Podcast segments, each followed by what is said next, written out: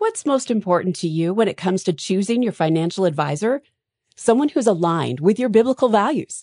How about someone who will take the time to explain your options? Certified Kingdom Advisors are professionals who meet high standards in competence and integrity and have been trained to offer biblical financial advice. To find a certified Kingdom Advisor in your area, visit faithfi.com and click Find a CKA.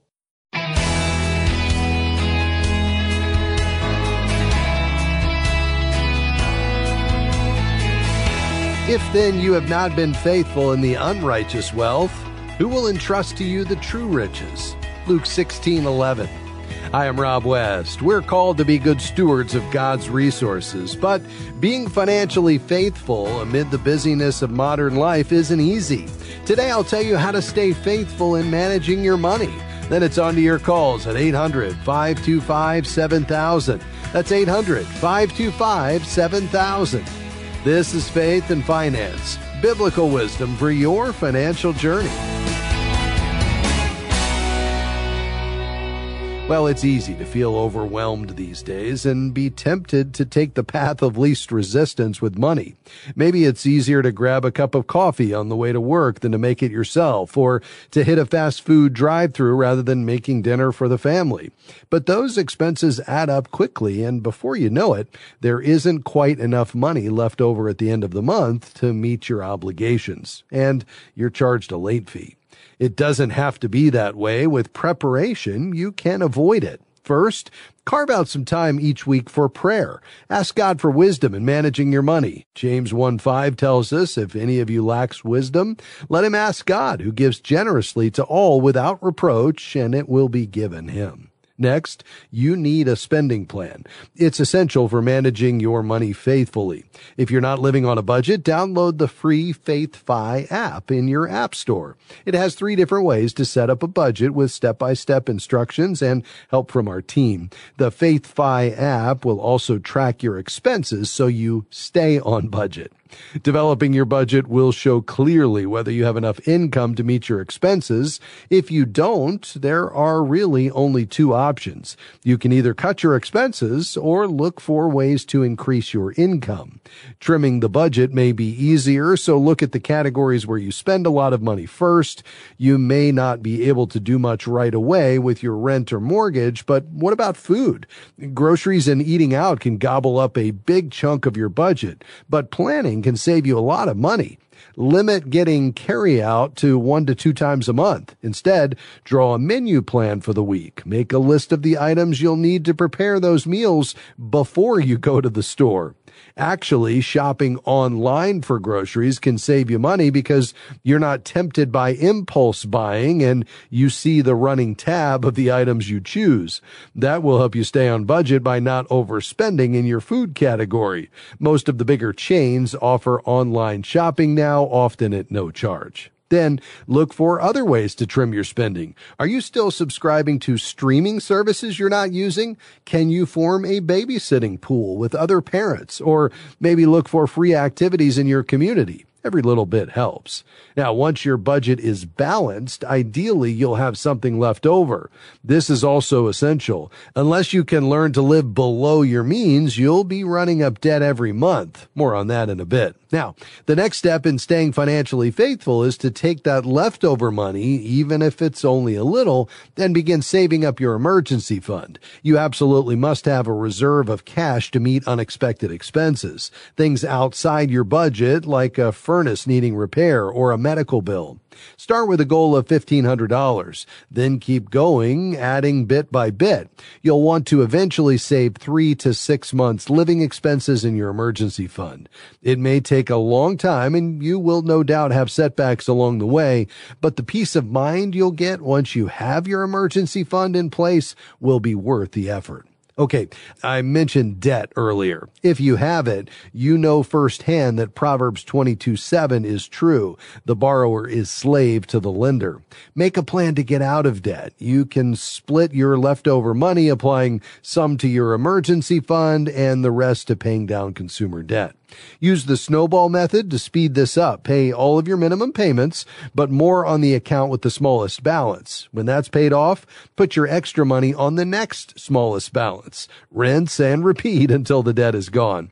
If you're having trouble meeting those minimum monthly payments, contact our friends at ChristianCreditCounselors.org to get on a debt management plan. Uh, they can get your interest rates reduced so that you can pay off your debt 80% faster. Once your consumer debt is paid off, you can turn to retirement savings. Strive to save 10 to 15% of your income in a tax advantage plan like an IRA or 401k. If your employer offers matching contributions, you want to do this as quickly as possible to take full advantage of that free money. All of these things are important, but perhaps the best way to be financially faithful is to remain generous. Strive to be a percentage giver to your local church and then look to give sacrificially beyond it. We'll be right back.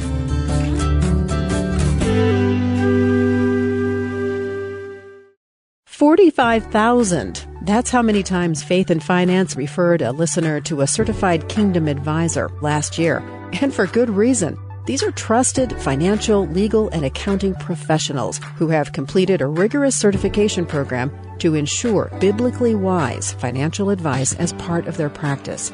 You can find a local CKA professional in your area by going to faithfi.com and clicking on the Find a CKA button on the homepage. My name is Kent, and I'm a member of Christian Healthcare Ministries. I have a friend who actually has great insurance and she recently had a, a life threatening experience and she was laying in the hospital bed afraid, not afraid for her life, but afraid of what her insurance would or would not cover. And as a CHM member, I can honestly say I just never have that fear. I can't tell you the, the peace of mind that provides. Learn more about Christian Healthcare Ministries biblical cost sharing at chministries.org. Welcome back to Faith and Finance. I'm Rob West, your host.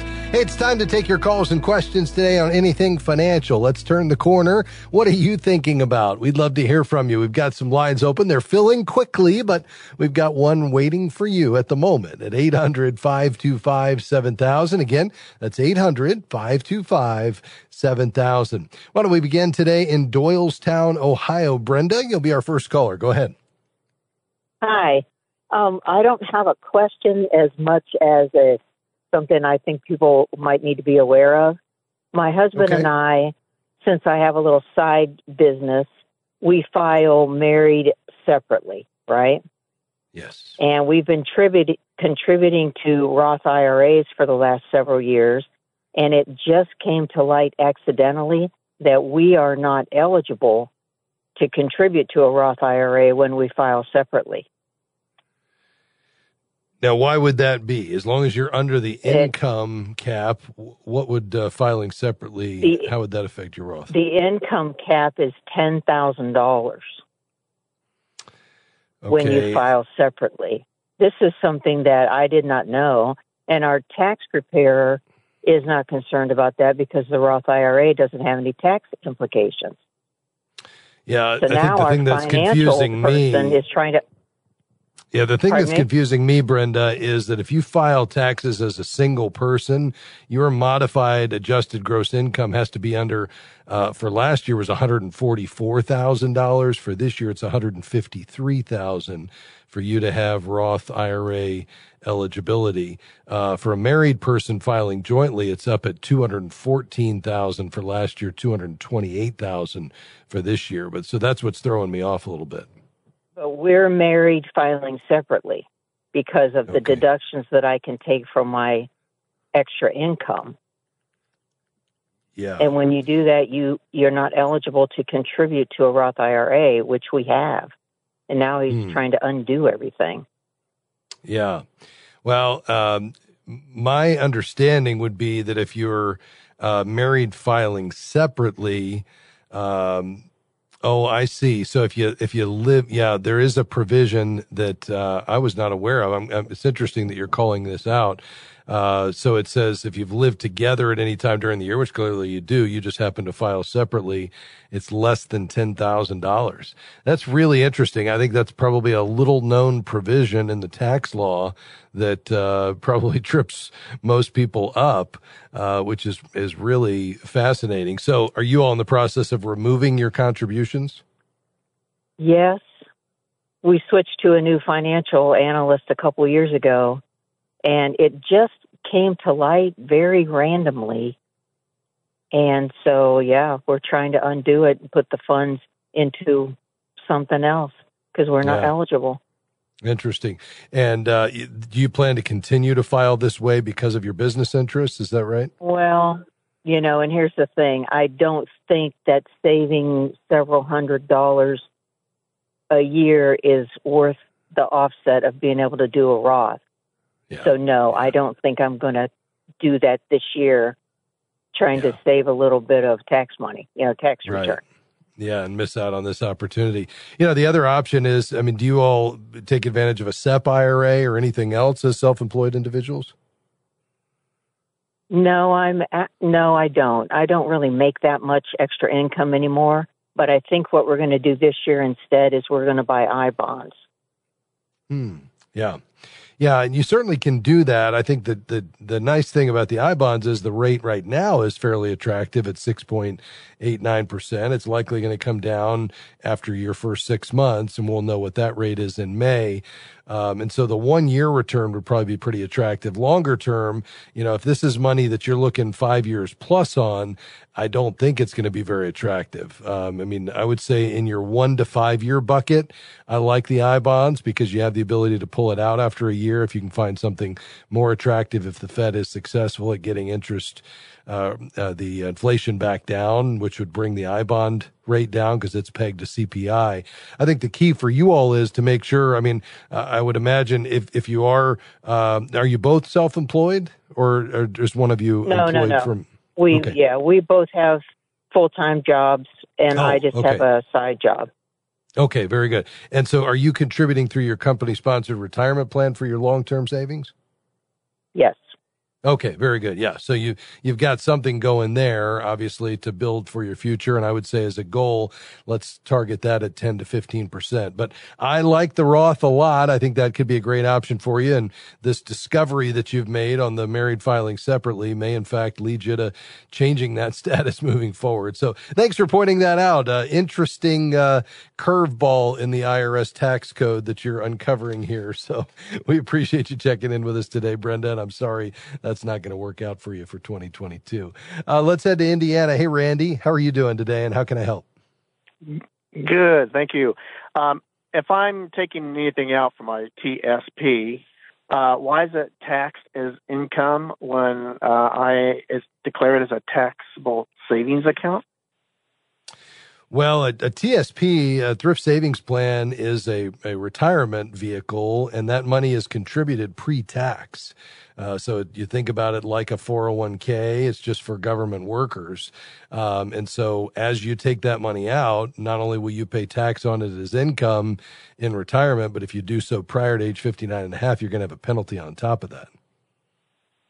Right. So if I'm taking out after 15 and a half, I'm fine with that. But it's like putting my money in savings account. I'm taxed when I take it my savings money out of the bank. That's isn't that the same thing? No, because when you put money in a savings account, you're putting it in after tax. So the benefit here is the money going into the TSP, you're going to deduct that from your taxable income. So it's going in pre-tax. You're not, it's going to be excluded from your uh, income that you pay tax on in the year of the contribution. And then they're going to let you allow it to grow tax deferred. So the taxes aren't impacting the growth along the way. But in exchange for that tax deduction, that, you know, uh, contribution pre-tax and the tax deferred growth, uh, as you take it out, you're going to pay uh, on it as a withdrawal in the form of income tax. Uh, different from your savings, which you put in after tax, and then you pay tax on the gains along the way, the interest. Does that make sense? Okay. Yeah, it does. I thought the TSP was uh, pre-tax. It sounds like it's not a Roth IRA. It's more like an IRA where you're paying taxes after the fact. That's correct. Yeah. So it, it goes in pre-tax. So uh, the contributions to the TSP are like a traditional IRA or a traditional 401k. They're excluded from your income in the year of the contribution and then tax deferred growth and then paying tax as it comes out. Unlike the Roth IRA where it's going in after tax and then you have tax free growth. The TSP is more equivalent uh, to the traditional IRA and 401k. Is that a negative thing? Uh, not necessarily, just different. So, you know, the, the question is, are you paying more in the way of taxes today? And therefore that deduction today is more beneficial to you. Or would you, uh, are you going to, you know, would you rather pay tax on it down the road? Uh, you're banking on the fact that the taxes down the road are going to be lower. They're probably not. So that's where the Roth is advantageous because if you, you know, if we think we're in a lower tax bracket today because, you know, politically rates are headed higher down the road, and again, that's uncertain, then you'd be better paying the tax today and taking it out tax free. I kind of like the idea of having two buckets. So perhaps you think about doing the TSP as your pre tax bucket and then uh, do a Roth in addition to that so you'd have some tax free money grow, growing for you as well. Uh, but at the end of the day, it's going to come down to your future taxation. Thanks for your call. We'll be right back on Faith and Finance. Stay with us.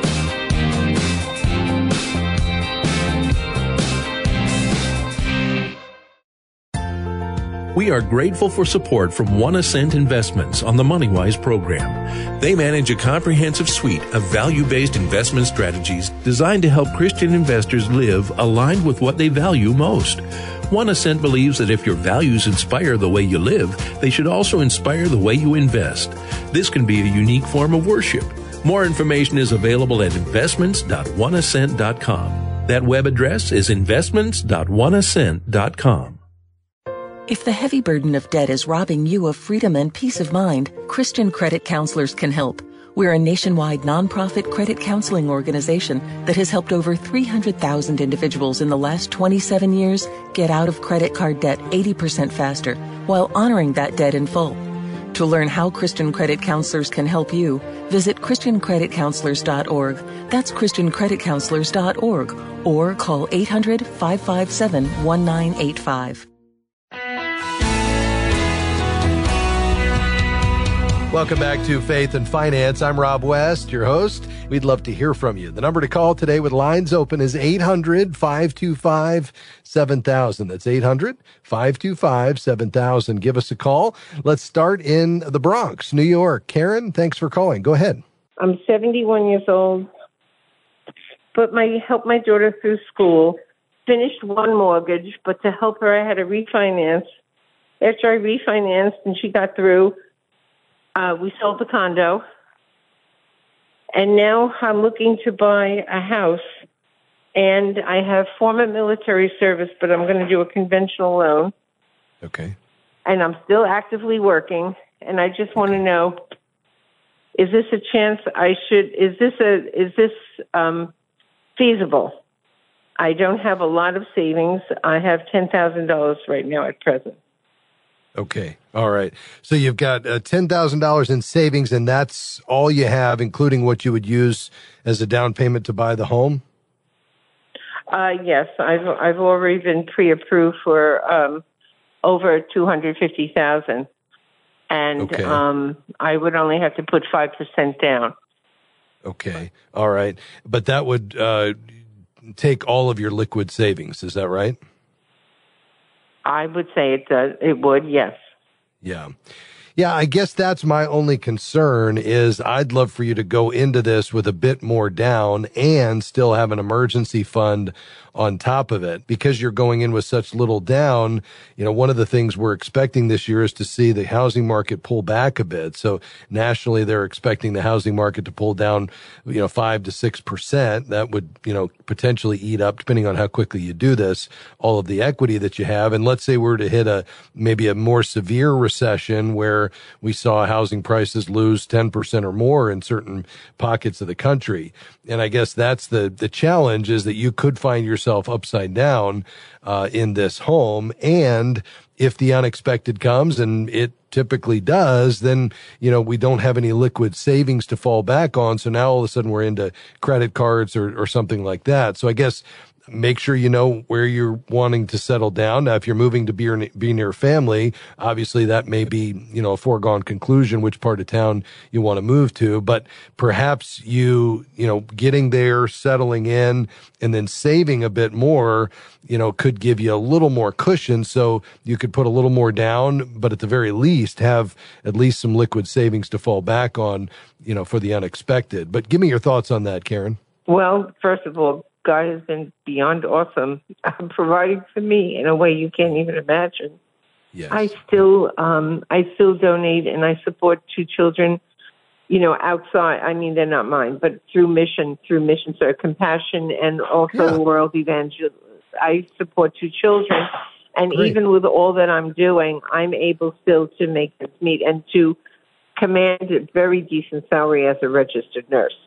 Sure. So sure. um, I I feel that I need to leave from where I am because I I'm really miserably unhappy, and I really want to go out Midwest. So Yeah. Yeah. Well, and and you could still do that. I mean, I don't want to get in a binary trap where we say, you know, buy a house or not, uh, in the sense that, uh, you know, you could go ahead and move and, you know, without buying a home and rent, you know, get a feel for the area, make sure that is in fact where you want to settle down. Let's see what happens, uh, you know, with regard to the recession. If we have one, how deep is it? What house, what happens to housing prices? Get to a place where mortgage interest rates, you know, come down a bit. We've seen them, you know, they crested around seven and a half. You know, we're seeing rates now in the fives. I'd love for that to get down quite a bit more, which is going to make the home more affordable for you, especially with you borrowing as much as you are. And I guess I would continue to come back to, yes, we ultimately trust God for his provision. He is our provider, but we also see clearly in scripture that we're to, to be savers and we should, you know, not presume upon the future. And I think having something, you know, there and liquid to fall back on really uh, is the key. Uh, you know, so I guess that's where I would feel, excuse me, a lot better with a few of these uncertainties kind of being worked through a bit more. Uh, and you having some reserves that you could lean on uh, at that point. So I'd probably, at the very least, delay the purchase, even if you don't delay the move, just so you can, uh, you know, wait out a few of these things and and hopefully, with the work that you're doing right now, start putting some money aside that you could build up a an emergency fund that would be there beyond what you're having to put down on the house. Do you follow all that? oh, absolutely do, absolutely do, Good. absolutely do. I really Okay. Well, stretch myself thin, but I thank you so very very much. Well, you're really welcome, Karen. Your program. Well, thank you very much for that. And I'm delighted about this next chapter of your life. And seems like God is leading very clearly uh, you in, in another direction. And we'll pray that He has something really special for you in this next season. But uh, you give it some prayerful thought before you make that decision. And if we can help further along the way, uh, don't hesitate to reach out to us. And God bless you.